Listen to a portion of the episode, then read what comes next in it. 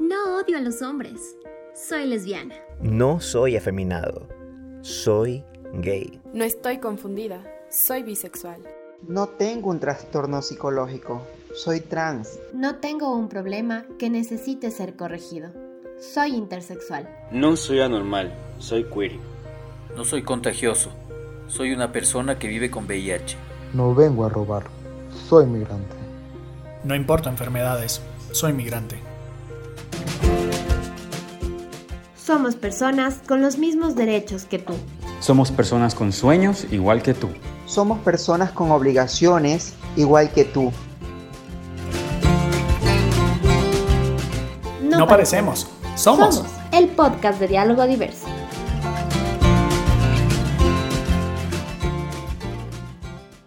Hola con todos que nos escuchan hoy en este espacio súper diverso. Mi nombre es Daniela Villacís, asesora psicosocial, y les acompañaré en el quinto episodio de No Parecemos, Somos, el podcast de Diálogo Diverso, que llega a sus hogares gracias a la Organización Internacional para las Migraciones en Ecuador y a la Oficina de Población, Refugio y Migración de Estados Unidos. Gracias por acompañarnos en este espacio seguro para todas las personas. Hoy nos convoca un tema importantísimo para la sexualidad de todas las personas. Este veintiséis de octubre conmemoramos el Día de la Visibilidad Intersexual. Para iniciar este espacio, es pertinente que conceptualicemos la intersexualidad. Las personas intersexuales son aquellas que nacen con características biológicas de ambos sexos. No se ubican dentro del binarismo sexual de macho y hembra. La intersexualidad ha sido estigmatizada a lo largo de los años a causa del desconocimiento y de prácticas que ocurren sin la posibilidad de que la persona pueda decidir por sí misma. Hoy me encuentro aquí para aprender y romper con estos estigmas que nos han creado sobre la intersexualidad. Pero para eso no me encuentro sola. Hoy me acompañan tres personas, activistas y profesionales en, el áreas, en las áreas sociales de género y de salud.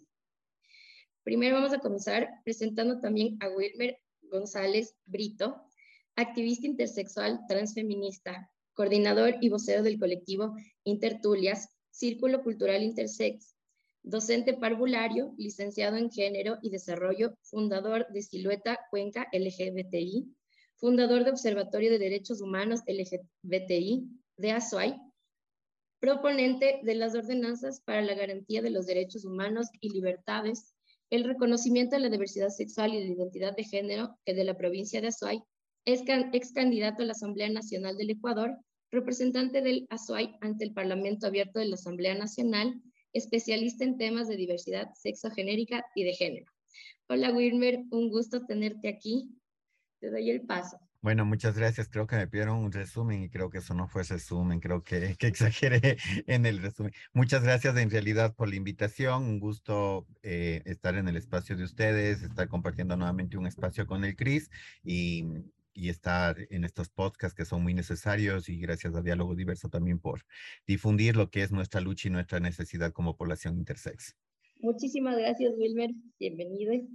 También con nosotros se encuentra Cristian Robalino Cáceres, investigador social, experto en temas de intersexualidad, género y diversidad, autor de libros sobre intersexualidad en Ecuador, edición uno y dos, a partir de la publicación que fue parte del proyecto Adelante con la Diversidad Fase dos, financiando por la Unión Europea, Sendas e IVOS, se empezó a abordar el tema en la región. Hola, Cris, un gusto también tenerte aquí. Hola, ¿cómo están? Un gusto también estar con todos ustedes y chévere compartir con el Wilmer también, con Francisco y acá en el con Diálogo. Un saludo y qué lindo que se abran estos espacios, como dice el Wilmer, tan necesarios. Muchísimas gracias, Cris. Bienvenide. También se encuentra con nosotros Francisco Erizalde, médico cirujano por la Pontificia Universidad Católica del Ecuador, experiencia en salud en contexto de movilidad humana y diversidades sexogenéricas, asesor médico en el programa Mi Casa Fuera de Casa de Diálogo Diverso, asesor médico en proyectos de salud de la Agencia Adventista de Desarrollo y Recursos Asistenciales, ADRA Ecuador. Hola, Frank, ¿cómo estás? Un gusto tenerte aquí. Hola, buenos días, ¿cómo estás? Mucho gusto, el gusto es totalmente mío. Eh, primero que nada, agradecer por este espacio, estoy seguro de que van a salir Eh, algunos aportes muy, muy interesantes y es un gusto estar compartiendo con Cristian y con Wilmer en realidad. Muchísimas gracias, Fran. Bienvenida. Bueno, ahora sí, ha llegado el momento de comenzar un poco el diálogo. Y yo quisiera comenzar este espacio eh, también conversando un poquito. Eh, cuéntanos, Wilmer, como una persona intersexual, cuéntanos un poquito más, ¿cómo interpretar y responder ante los discursos binarios de la actualidad? Bueno, eh, esa es una pregunta súper buena porque en realidad romper el binario no solamente es romper un binario desde la intersexualidad, sino desde el entendimiento y la comprensión que tienen las personas. Eh, incluso cuando eh, hablamos de intersexualidad también se sigue hablando en binario. También el, el área de salud, el área médica, las normativas nos siguen tratando en binario, desconociendo sobre todo cuáles van a ser nuestras, nuestras formas de vida, cómo queremos hacer la construcción de nuestras personalidades, estas normalizaciones que nos han sido impuestas desde que somos niños, desde que somos adolescentes, y aún cuando somos adultos todavía nos siguen imponiendo a que tenemos que reflejarnos en uno de los dos binarios, ¿sí? Eh, incluso el, el mismo hecho de que, por ejemplo, una ley como la ley del Ecuador en datos civiles no nos reconozca, no nos reconozca desde nuestras identidades y nuevamente se meta con nuestros órganos sexuales para descubrir si somos viriles o femeniles y desde ahí tratar de darnos una ciudadanía, una identidad supuestamente eh, desde, el, desde el concepto ecuatoriano, pero no una identidad que nos refleje realmente lo que somos nosotros como personas. Incluso creo que aquí también hablaría un poquito desde ese morbo social que produce en el resto de personas cuando tú sabes que eres una persona intersex, eh, la forma como te ven, cómo, cómo existe también esa, esa forma de una relación muy agresiva, por ejemplo, al, al vínculo de las personas dentro de, de la sociedad. También ese, esa forma de cómo desde el área médica, creo que Francisco luego abordará un poco el tema, pero yo sí hablaré de la violencia que hemos sufrido en el sistema médico cuando vamos a las atenciones. Eh, Yo siempre me acuerdo del psicólogo y siempre me acordaré de la endocrinóloga que me atendió y que me decía, eh, es que eres una persona rara, eres una persona fenómeno, una persona extraña, eres un cuerpo de mujer con una figura masculina y que tenía que interrogarme, no a mí, sino que pidió, a pesar de que yo en esta época tenía cuarenta y cuatro, hace un año nomás, cuarenta y cuatro años, pidió el tutelaje de mi mamá, que mi mamá fuera a la cita médica para hacerle todas las consultas a ella, porque simplemente yo todavía era una persona que divagaba en el tiempo y en el espacio, que no era lo que, lo que yo decía. Entonces creo que esas violencias donde, donde vemos que nuestra estructura todavía sigue siendo eh, violentada, incluso como, eh, como personas que no tendríamos la facultad de usar nuestras propias voces para poder eh, mencionar lo que, lo que es nuestras realidades. Muchísimas gracias, Wilmer, por compartirnos también en este espacio tan sensible de, de tu criterio esta parte. Me parece como fundamental justamente recalcar este espacio, no dar a la un punto de partida de decisión, ¿no es cierto? Que es necesario ponerle en una esquina a cada uno y eso es algo que va contra también el área psicológica totalmente muy, muy alta, ¿sí? Porque no hay que poner en una posición, no más bien la persona a la elección. Entonces, y hay algo que también me parece importante y tal vez Fran acá nos pueda responder, eh, por ejemplo, esta parte médica, ¿no es cierto? Que nos comentaba Wilmer. Esas perspectivas médicas más o menos actuales en el Ecuador frente a la intersexualidad. O sea, bueno, primero que nada, no existen, o sea, no hay una directriz clara o un manual de una guía de práctica clínica, algún documento que respalde la atención como tal, ¿no es cierto? Eh, y eso es una parte muy, muy importante de la, que, en los temas de salud relacionados con la intersexualidad. Y no solo en el Ecuador, sino que lastimosamente esto es lo más común en la mayor parte de países. La intersexualidad a día de hoy sigue siendo un tema sumamente desconocido, incluso para el personal de salud, eh, y esto del desconocimiento inevitablemente termina en actos de, de violencia, como bien lo dijo Wilmer, ¿no es cierto?, en los cuales eh, se tildan o se etiquetan a las personas de raras, De, de extrañas también, ¿no es cierto?, entre algunos otros términos que son bastante, bastante ofensivos, por no decir otra cosa. Eh, de igual manera, Eh, cuando hablamos, por ejemplo, de, de resignación de sexo, cuando hablamos desde lo más básico que podríamos empezar, que sería la parte de educación, ¿no es cierto? Cuando estamos en las facultades, eh, yo lo puedo decir anecdóticamente, cuando yo era estudiante no, no recuerdo en realidad que nos hayan dado eh, una clase de, enfocada hacia la atención a, a la intersexualidad como tal, ni mucho menos, ¿no es cierto? Eh, sí te hablan, eh, por, por, por decirlo así, ¿no es cierto?, de las diferentes variantes gene, ge, ge, eh, genéticas que puedes tener, las diferentes variaciones cromosómicas que pueden existir, las variaciones en algunos en algunos aspectos, pero nunca lo enfocan desde un punto de vista eh, en el cual tú puedas convivir con esta diversidad, ¿no es cierto? Sino que eh, lastimosamente la, la medicina en general tiende mucho a, a, pato a, a, a volver este tema como que fuera un tema exclusivamente patológico, ¿no es cierto? Entonces eso también es lo que va a derivar en que tengamos unos altos índices de asignación de sexo eh, que básicamente lo que la persona que lo decide al nacimiento es el médico, ¿no es cierto? Y, y esto trae algunos problemas muy, muy importantes. Eh, existen algunos países, eh, como por ejemplo son Suiza y Alemania, que tienen directrices claras en cuanto a qué hacer cuando nace una persona intersexual, ¿no es cierto? Por ejemplo, estos países no recomiendan, eh, salvo una, salvo que sea algo de vida o muerte, ¿no es cierto?, eh, eh, algún tipo de intervención al nacimiento, sino que la persona se siga desarrollando y conforme vaya avanzando, si es que es su deseo en algún punto eh, asignarse un sexo, por así decirlo, eh, lo haga, salvo otra, eh, pero bajo algún otro tipo de, de, o sea, pero no hay algún otro tipo de indicación como para realizar estas cirugías. Sin embargo, en la, mayoría, en la mayor parte de países esta práctica sigue siendo bastante común. Y, por ejemplo, hay un dato bastante, bastante interesante y perturbador, por así decirlo, y es el hecho de que de todas las personas intersexuales que, a las cuales se les ha hecho un proceso de asignación eh, de sexo al momento del nacimiento, eh, el, entre el cuarenta y el cincuenta por ciento no se identificaban con el sexo al que se fueron asignadas, ¿no es cierto? Muchos de ellos lo que decían es, ¿por qué a mí tenían que darme eligiendo?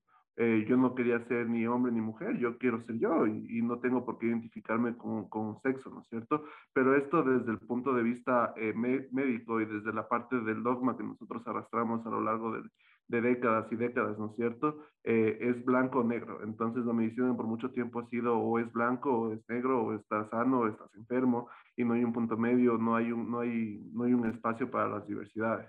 Entonces eso también se puede ver reflejado en las políticas de salud que nosotros tenemos, para volver un poquito a tu pregunta. Al ver, a nosotros centrarnos en un, en un binarismo, ¿no es cierto?, dejamos de, de lado toda esta gran diversidad, y dentro de esto la parte de la, de la intersexualidad, por lo cual es un tema que no se maneja, no se ha tratado. Eh, tengo entendido que en los próximos meses eh, está por salir una nueva guía de práctica clínica en la cual eh, es atención eh, en salud a población L G B T I. Eh, desconozco en realidad si tenga un componente o no eh, enfocado a intersexualidad y un trato a, a, personas, de, eh, a personas intersexuales como tal, eh, pero es, tocaría esperar a que este documento salga para ver. Muchísimas gracias, Juan. Nos abriste también un poquito la apertura del área médica, ¿no es cierto? Eh, Cris, cuéntanos un poquito también, ¿cuál es el contexto social y jurídico que enfrentan las personas intersexuales en Ecuador? Pero solo un poquito, ¿verdad? Ya, eh, pienso que, bueno, el tema en sí es, es fuerte, eh, como ya le escucharon al Wilmer, eh, ha sufrido distintas formas de violencia, y no solamente en el ámbito médico, sino que también en el ámbito social y en el ámbito jurídico también. Eh, me parece importante que mencionar que esta parte médica y esta parte legal como que van siempre de la mano en el tratamiento de las personas y de los bebés intersex. Entonces, ni bien nace un bebé intersex, lo que se realiza médicamente hablando, y sobre todo de los casos denominados hipospadias, que son los más comunes en el Baca Ortiz, donde hay un, además donde hay un índice elevadísimo de casos. Ahí está, hay una investigación que está por salir de Luis Osejo Mora, quien realiza una investigación exhaustiva en el Hospital Baca Ortiz, en donde hay un índice de cuatrocientos por cada mil nacimientos que se los denomina hipospádicos, ¿no? Tendríamos que ver cuáles son las variables que se utiliza, pero es un índice gigante. Y, bueno, lo primero que realizan los médicos es hacer una declaratoria médica, ¿no? Eh, la declaratoria médica consiste en que este tipo de nacimientos eh, requieren que se reúna un conjunto multidisciplinar entre ellos un ginecólogo, un urólogo pediatra, un genetista, un endocrinólogo pediatra y bueno, algunos profesionales más.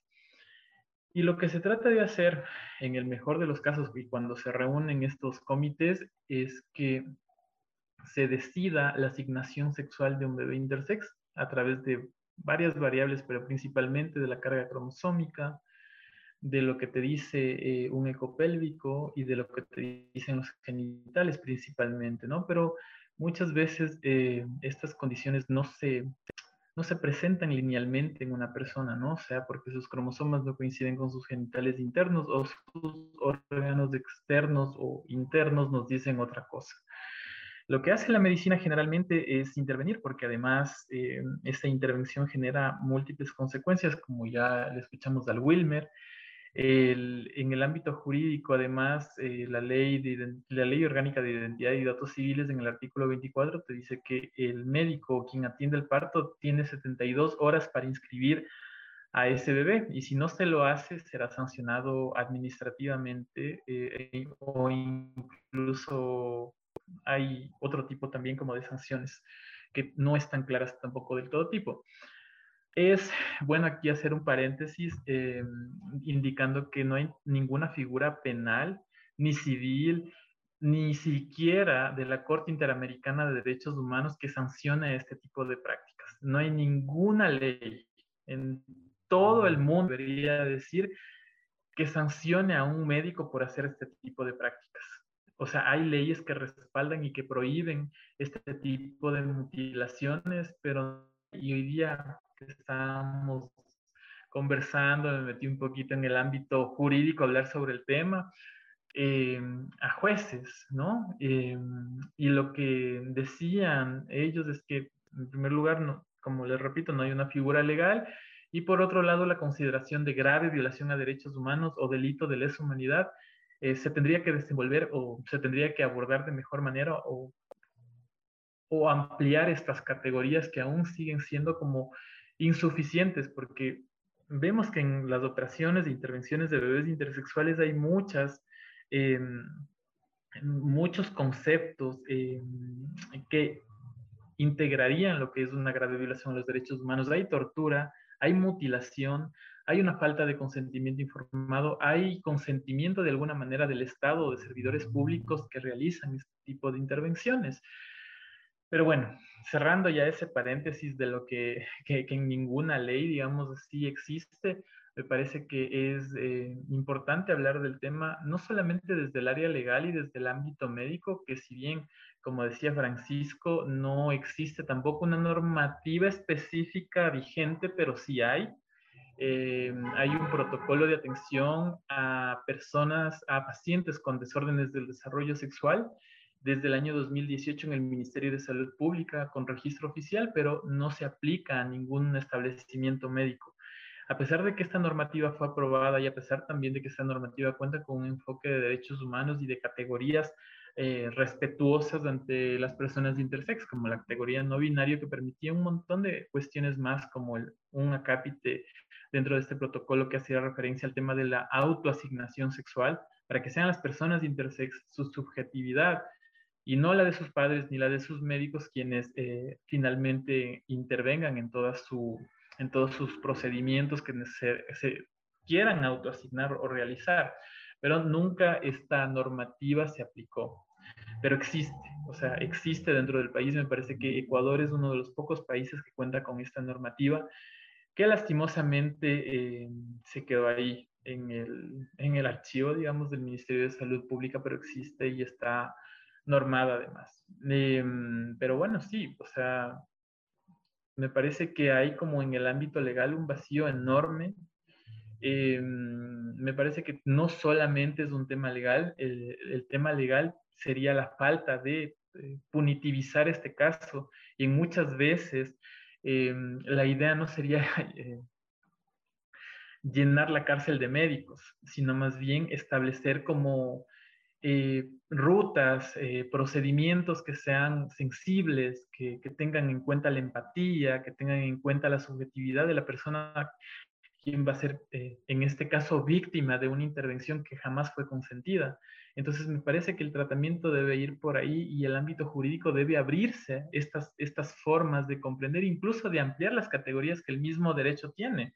Código Civil, la Constitución ecuatoriana son netamente binarias. O sea, hay un sentido binario en todas las leyes. Eh, el Código Civil te habla de hombres y mujeres eh, como dos eh, identidades, como dos... Eh, instituciones jurídicas, políticas, que tienen que realizar cierto tipo de actividades, ¿no? Y, y el Estado legitima que existan estas, solamente estas dos personas.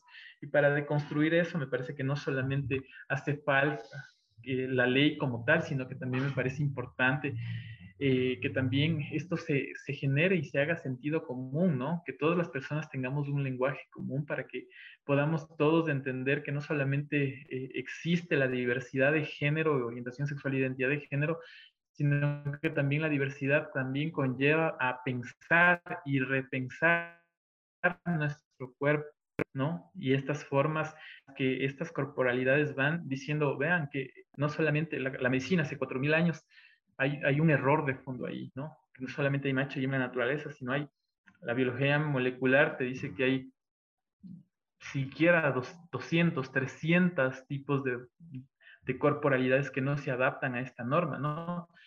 Por ahí tenemos el síndrome de Klinefelter, el síndrome de Turner, mosaicismo cromosómico, tenemos un montón de cuestiones más a las que todavía no les hemos puesto nombre, pero siguen manteniendo esta carga patológica de desorden del desarrollo sexual.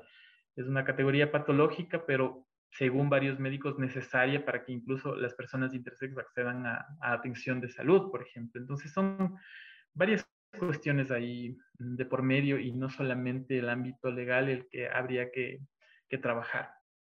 Muchísimas gracias, Cristian, sobre todo por, por aperturarnos también en este espacio. Yo creo que, como tú dices, no es solamente un ámbito legal médico, yo creo que va a un ámbito integral, ¿sí? O sea, porque se tiene que reconocer de todas las pautas y de todos los caminos como para poder acceder también más a esta visibilización, ¿no es cierto? Y darle una pauta más fuerte a no solamente nosotros basarnos a lo que tenemos por encima, sino también ir más a fondo, como tú dices, hay muchas cosas más por visibilizar, hay muchas cosas más que todavía no se están siendo reconocidas y que son muy fundamentales para este tema, ¿sí?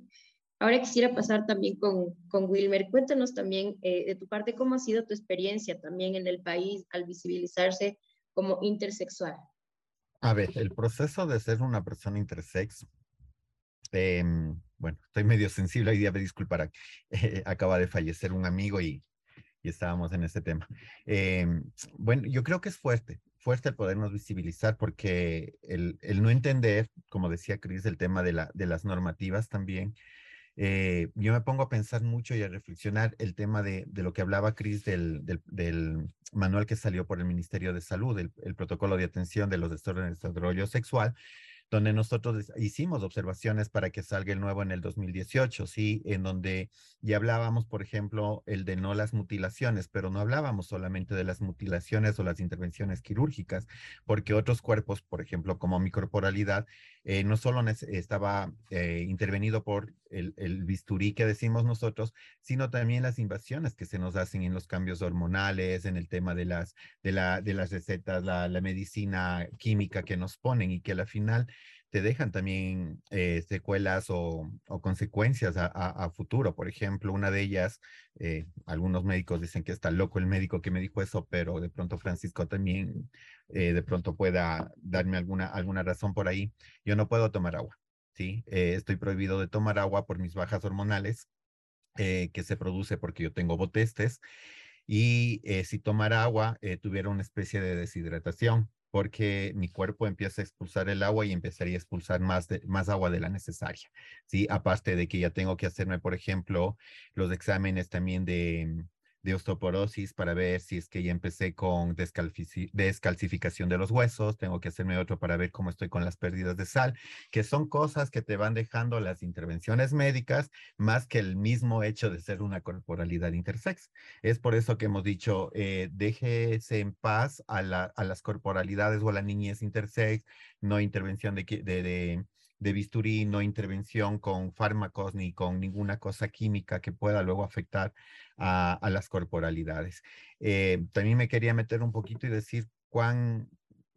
cuán no solidaria es la, la sociedad ecuatoriana o la medicina o todo lo que tendría que ver con el Estado, porque también me pongo a pensar en el tema de que estábamos haciendo una, una modificación del Código Orgánico de Salud con más de cuatrocientos cincuenta articulados, pero no fuimos convocadas poblaciones intersex que eh, pudiéramos nuestro punto de vista para decir qué es lo que necesitamos que esté en el C O S, qué es lo que necesitamos que el C O S también nos proteja a nosotros o nos garantice derechos.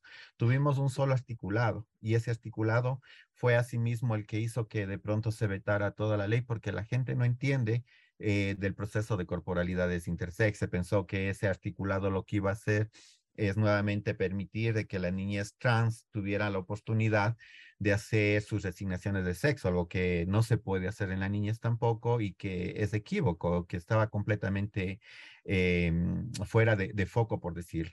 El Cris mencionó algo muy fundamental, que la ley lo que ha hecho es garantizarnos, o creo que lo dijo Francisco también, en el tema de garantizarnos derechos de acceso a la salud. Es falso, completamente falso. Lo digo desde mi experiencia.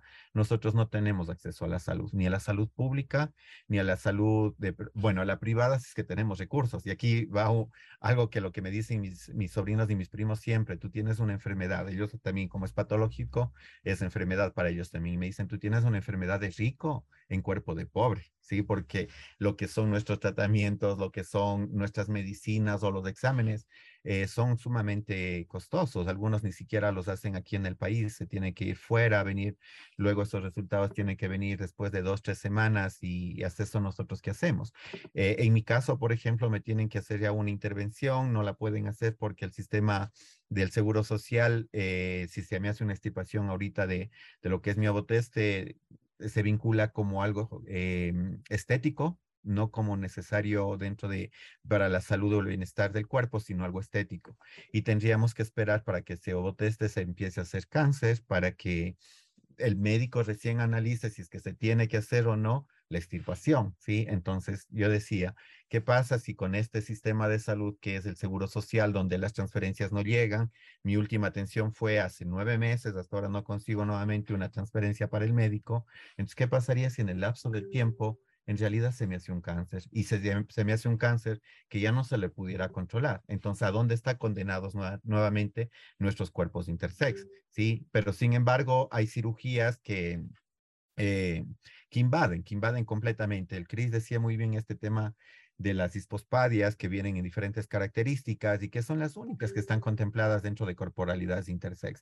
Eh, cuando hacen la, la apreciación de, de que somos igual que los pelirrojos en el mundo, que somos del dos, del uno, el tres por ciento de población, eh, para nosotros decimos como, como colectivos o como personas intersex es falso, porque tomando en cuenta lo que decía el Cris, hay miles de formas o cientos de formas, mejor dicho, de ser intersex, ¿sí? La mía no está catalogada, por ejemplo, porque te ven siempre en el hermafroditismo verdadero, si es que tienes o no las condicionantes de, de los órganos sexuales, y, es, y para la medicina de pronto es, es la única forma de reconocer a una persona intersex, y te olvidas de las otras que se te va dando a lo largo de tu, de tu desarrollo humano, que muchas de las veces se nos aparece en la adolescencia, se nos aparece a partir de los cinco años, la mía apareció a los cinco, a los cinco o seis años más o menos, eh, tuve muchos procesos de estar internado por meses en los hospitales, pero no se me catalogaba todavía como una persona intersex. Recién, ahora con los nuevos estudios, las nuevas reglamentaciones, se reconoce que entro dentro de los cánones de personas intersex.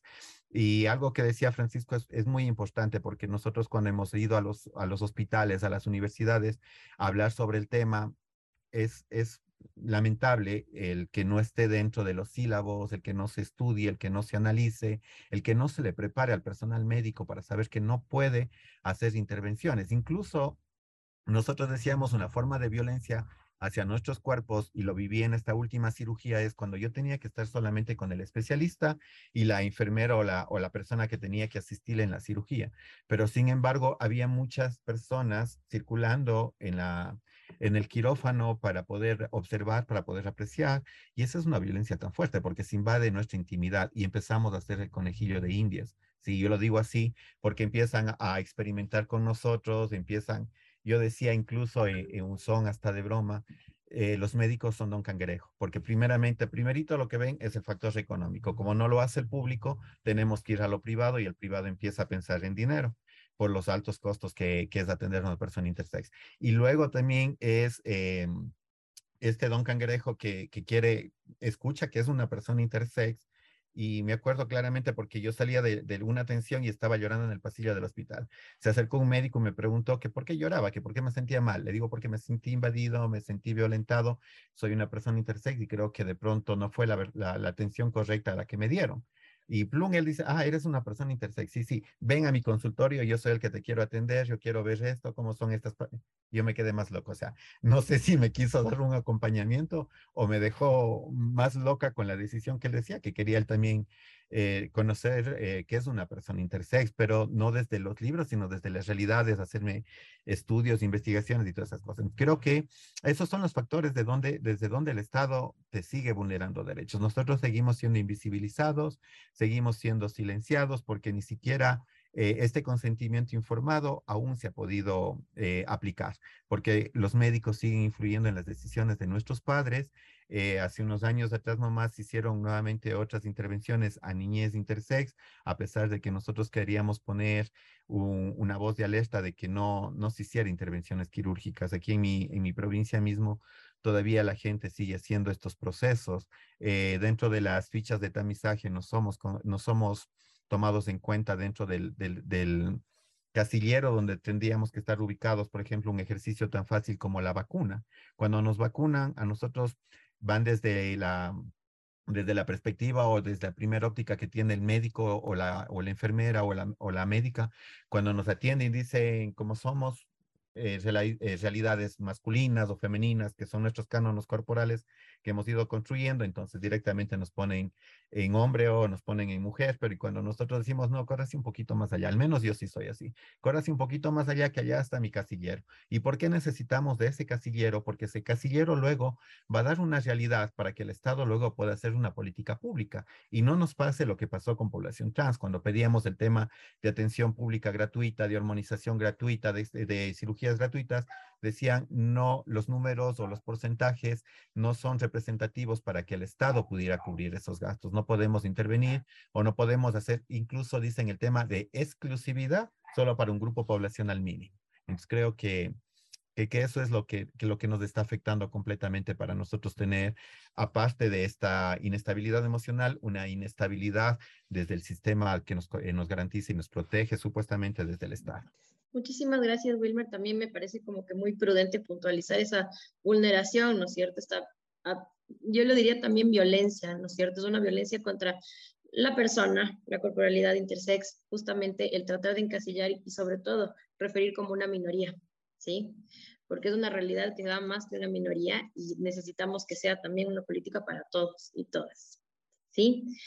Frank, un poquito también que nos pueda referir esta parte de, eh, quisiera hacerte una pregunta también a ti. Para conversar con Frank, más bien quisiera leer este fragmento de un artículo del diario eh, La Marea que encontramos en el libro. ¿Es niño, es niña o ninguno de los dos quien decide? Escrito por Cristian Robalino, ¿sí? Entonces te voy a leer un poquito más esta parte, Frank. El niño. Cuando Julio nació, tenía un micropene o clítoris desarrollado, como después le dirían los médicos endocrinólogos. Cuando aparecieron los cambios físicos en su cuerpo, Julio se hizo exámenes y le dijeron que era hermafrodita. Es aquí cuando empieza a gestarse quien luego sería Julie. Julie después entendería que esa manera de proceder de Julio tenía una razón.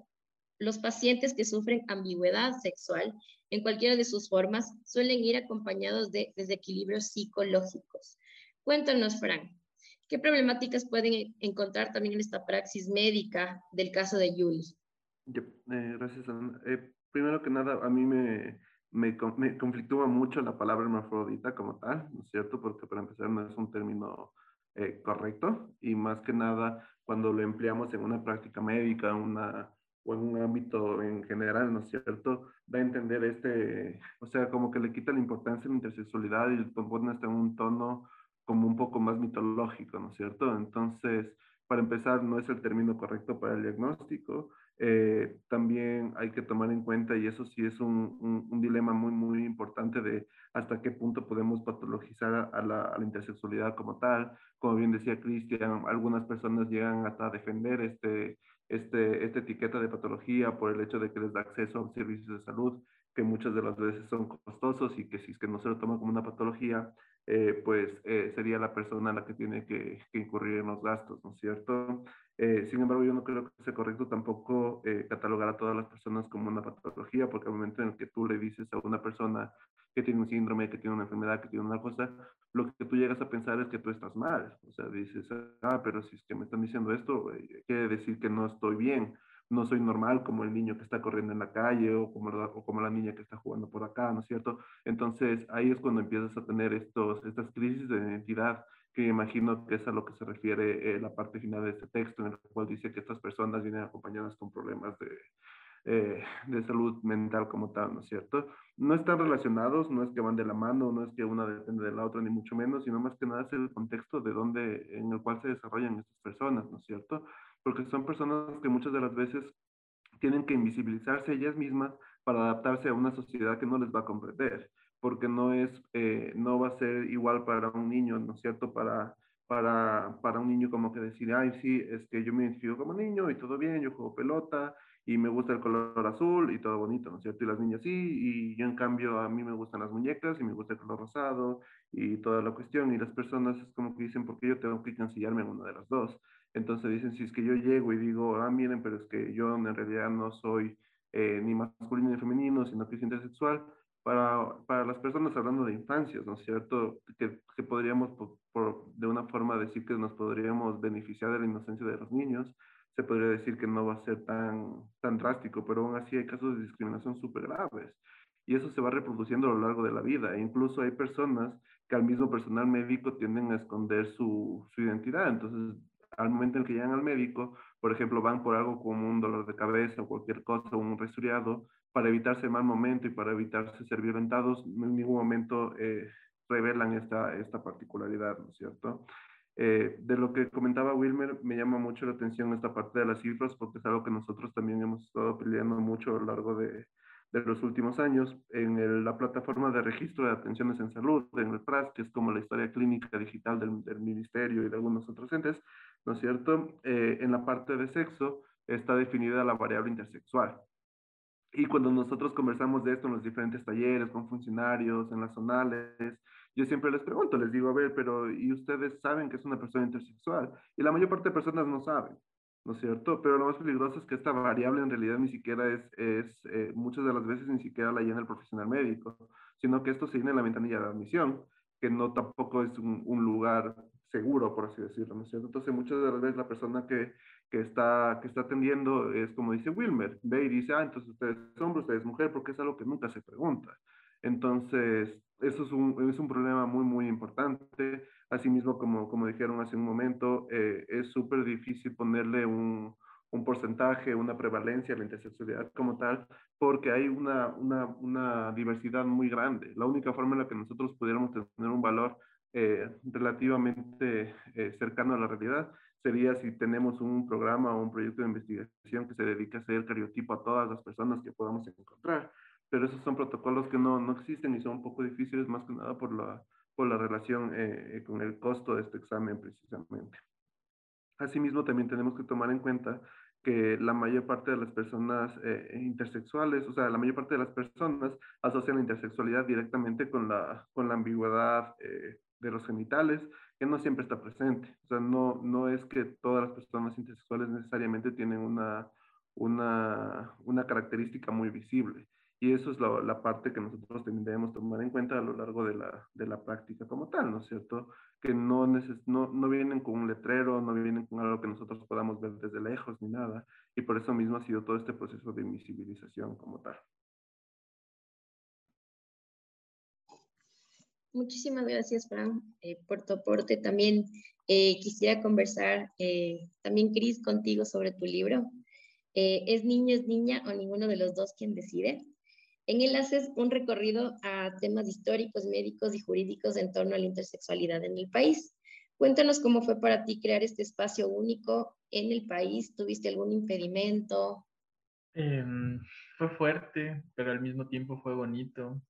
Ahí también le conocí a mi amigo Wilmer, quien ayudó a hacer la presentación de, de, de libro en el dos mil diecinueve en la Universidad de Cuenca. Y ahí, de pasito, creo que salió del closet del Wilmer, ¿no? Del closet intersex, siempre decimos.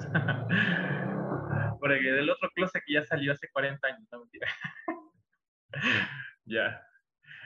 Y bueno, la verdad es que para mí fue satisfactorio eh, haberlo hecho, eh, cuando incluso en los estudios de género, eh, siguiendo la maestría en la FLACSO, tuve que repensarme a mí mismo como abogado, tuve que reaprender muchísimas cosas eh, que en el derecho, la verdad, ni siquiera se habían visto, ni siquiera se habían cuestionado, porque además el derecho funciona a través de, de otras lógicas de comprender al mundo, ¿no? A través de esta lógica permitido y prohibido y de que todo tiene que ser como establecido en la ley, y si no está en la ley no existe. Entonces, eso a mí me costó al principio.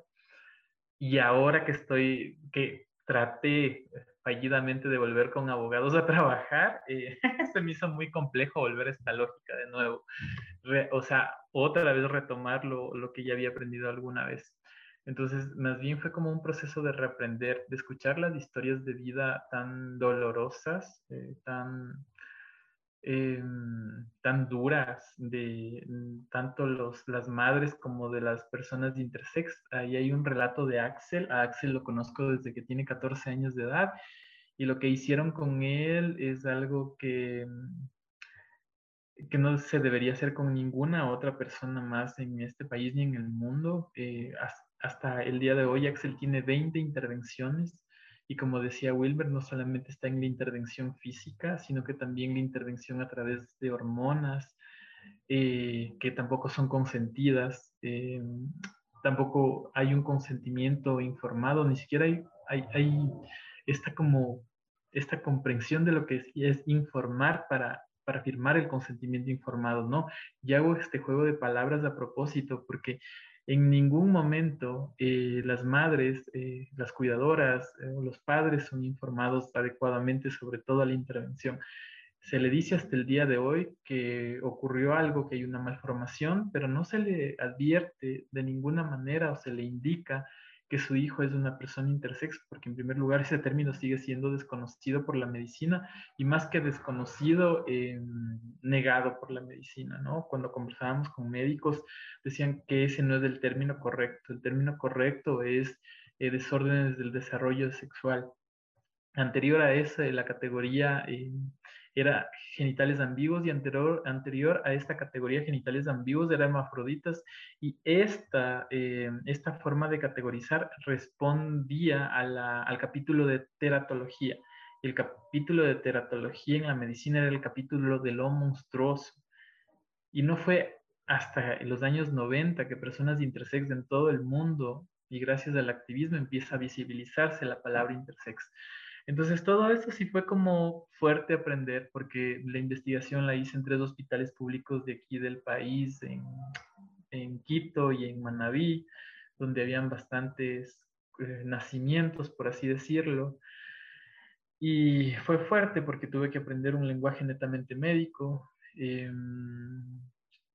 con genetistas, trabajé con un urólogo pediatra en el hospital Baca Ortiz. Hemos tenido como seis o siete conversaciones con él, pero también otros acercamientos. Y actualmente, eh, o sea, digo que tengo muchísima suerte, porque el estudio en sí eh, se publicó como tesis de maestría. Hubo una primera edición con Lugar Sin Límites y la FLACSO, y la segunda edición salió con la Unión Europea y dentro del proyecto Adelante con la Diversidad dos. Y digo que tengo muchísima suerte porque... Eh, Hace poquito, hace menos de un mes, eh, me llaman un padre y una madre de un bebé que tenía esta condición denominada hermafroditismo verdadero, que es una condición muy compleja, pero que los mismos médicos que le habían tratado el nacimiento le habían dicho, ¿sabe qué? Tuvimos un caso hace quince años fallido, que es el caso del Axel, y no queremos que esto se repita, eh, le ponemos en contacto con personas que están ahorita trabajando en eso. Y tuve la gran oportunidad de que me llamen a mí y me dijeron así, literalmente quieren criarle de manera desbinarizada a este bebé. Pero ¿cómo hacen? Porque chévere, la intervención ya no la hacen y que está muy bien, está perfecto, pero ahora criarle de manera desbinarizada en un mundo que es plagado de binarios también es muy complejo. Entonces ahora en estas reuniones que estamos teniendo con dos o tres madres, de, entre ellas la mamá del Axel, eh, viendo cuestiones que son más sociales de cómo ponerle, qué nombre ponerle para que, esta, para que este bebé en un futuro inmediato pueda escoger algún nombre, alguna identidad, si es que lo hace dentro del binario o fuera de este binario, o si escoge no escoger algún, alguna corporalidad y decide quedarse así. Entonces es un tema fuerte, eh, no es un tema menor, pero digo e insisto que tengo la suerte de que, no sé, de, que, de, de aportar con tu publicación, digamos, en este tema que ha sido tan importante y, y eso me llena de satisfacción. Y también agradezco también mucho al Wilmer, quien también está trabajando en, en el Azuay y ha trabajado con el Círculo Intertulias, que además es necesario tener estos diálogos también. Muchísimas gracias, Cristian, también por tu aporte. Muy reconocido también, eh, justamente también puntualizar esta parte de visibilizar, ¿sí? Entendemos que tratar de romper una estructura eh, binaria es muy compleja y tratar que una persona, sobre todo con corporalidad intersex, surja dentro de una estructura y un sistema binario es algo todavía más allá, ¿sí? Pero también entendemos que comenzando con un poco de visibilización, también psicoeducación, información, damos la pauta que por lo menos se sigan cuestionando, ¿no es cierto? Comenzando a, ¿sí? Lo que también me, me llama mucho la atención y con todas las estructuras que escuchamos ahorita, justamente de, de la comunicación sobre todo, en la parte eh, psicológica, que también es mi rama, eh, para nada está visibilizada, ¿sí? O sea, yo no recuerdo nunca haber tenido clase de sexualidades, por lo menos sexualidades, porque teníamos sexualidad. Entonces, todo este, este bagaje, ¿no es cierto? Nunca nos, nos refirieron también el, el trato, no nos refirieron también eh, el, el trabajo y no visibilizamos nada de estos aspectos, pero sobre todo también reconocer que el momento que tú ya tratas de darle a la persona la corporalidad intersex, darle un escenario y también ponerle un, encasillarle en algún sentido, es tacharle también a la persona, ¿sí? Entonces, toda esta elaboración, todos estos procesos también es seguir aumentando esta parte psíquica de ruptura. Pero uno también se tiene que llegar a una aceptación y comenzando por esa parte de querer implementar esta parte estructural y sistemática, simplemente estamos como que reforzando esta parte de el no ser humano, ¿sí? Y sobre todo tratar de quebrantar a la persona y formalizar de alguna manera, aunque la persona no se sienta como impone la sociedad, como impone también el sistema. Entonces, eh, lo que debería ser la persona, que es más bien eh, corroborar justamente esta parte de, de no ser tú, tú mismo, ¿sí? Entonces, no sé si es que tal vez igualmente agregando a la conversación y sobre todo eh, recabando todas estas cosas, chiques, eh, sobre todo agradecerles a todos a quienes nos acompañaron en distintos lugares, en distintos tiempos y sobre todo a Wilmer, Francisco y Cristian que nos acompañaron el día de hoy. No sé, chiques, si es que tengan algún Eh, ¿algún comentario, algo que quisieran agregar más en este espacio? Eh, bueno, yo creo que robándome un poquito el tiempo de Cris y de Francisco, eh, sí, el, el libro de Cris es muy importante, una literatura que en realidad ha abierto algunos espacios para que de, en algunos lugares se vaya entendiendo el tema de la intersexualidad, se vaya teniendo los primeros eh, pasos para, para poderlo ir tratando y más que todo para ir comprendiendo quiénes somos nosotros dentro de la sociedad, tal como lo dice el Cris, que mismo decidimos ser a la final. ¿Sí? Eh, también a las personas que de pronto nos escuchen, robarme un poquito el espacio de, de Diálogo Diverso y de este podcast, eh, como lo dijo Cris, nosotros tenemos un espacio todos los sábados, bueno, ahora los sábados cada quince días, donde desde una pedagogía amigable nosotros vamos hablando de temas intersex. Esto nos ha ayudado incluso a posicionar, lo digo de alguna forma, a nivel de la región andina. Hace la semana anterior tuvimos un encuentro regional andino, donde somos el único colectivo y la única organización que está tratando temas intersex en, en Colombia, Ecuador, Perú y Bolivia. Hemos convertido un referente porque las políticas que se ha ido trabajando eh, divulgando el libro de, de Cris, haciendo también la, la información que tenemos nosotros como Intertulias. Es como mucha gente, no solo en el Ecuador, sino en otros países, eh, otros países y otras partes del mundo se han identificado.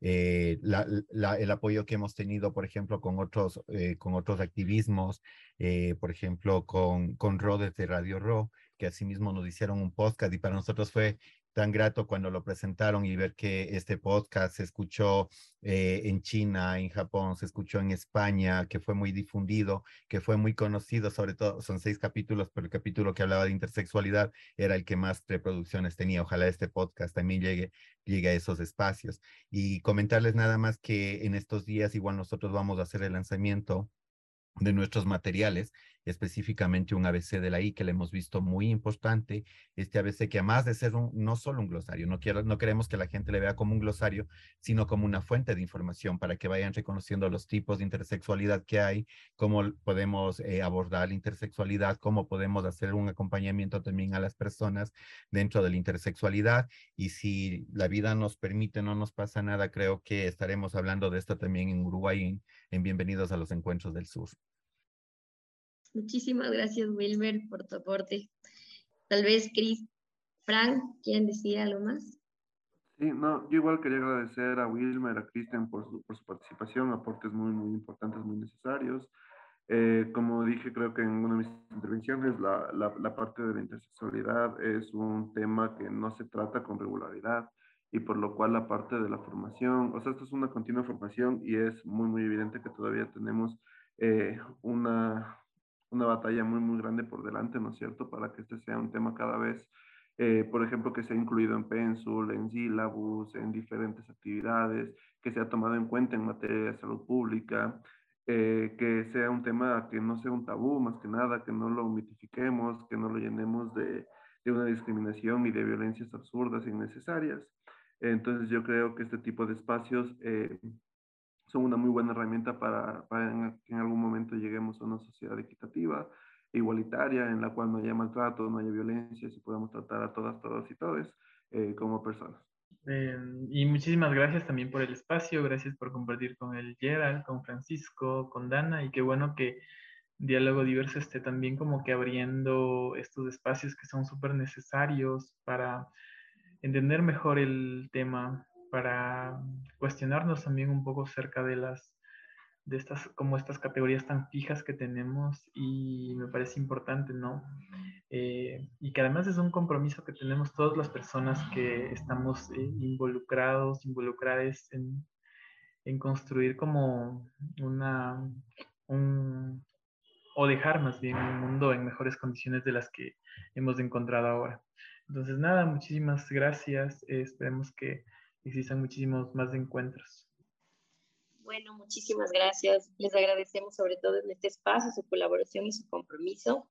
Les recordamos que No Parecemos, Somos, el podcast de Diálogo Diverso, es producido en el marco de, del proyecto Mi Casa Fuera de Casa, ejecutado gracias a la Organización Internacional para las Migraciones en Ecuador y a la Oficina de Población, Refugio y Migración de Estados Unidos. Con nosotros, hasta el siguiente episodio. Yo soy Daniela Villacís y les deseo a todos un excelente día, tarde o noche. Nos vemos en una próxima ocasión. Soy L G B T I Q más. Soy migrante. Soy refugiado. Somos personas con los mismos derechos que tú. Somos personas con sueños igual que tú. Somos personas con obligaciones igual que tú. Esto fue No, no Parecemos, Somos, Somos, el podcast de Diálogo Diverso.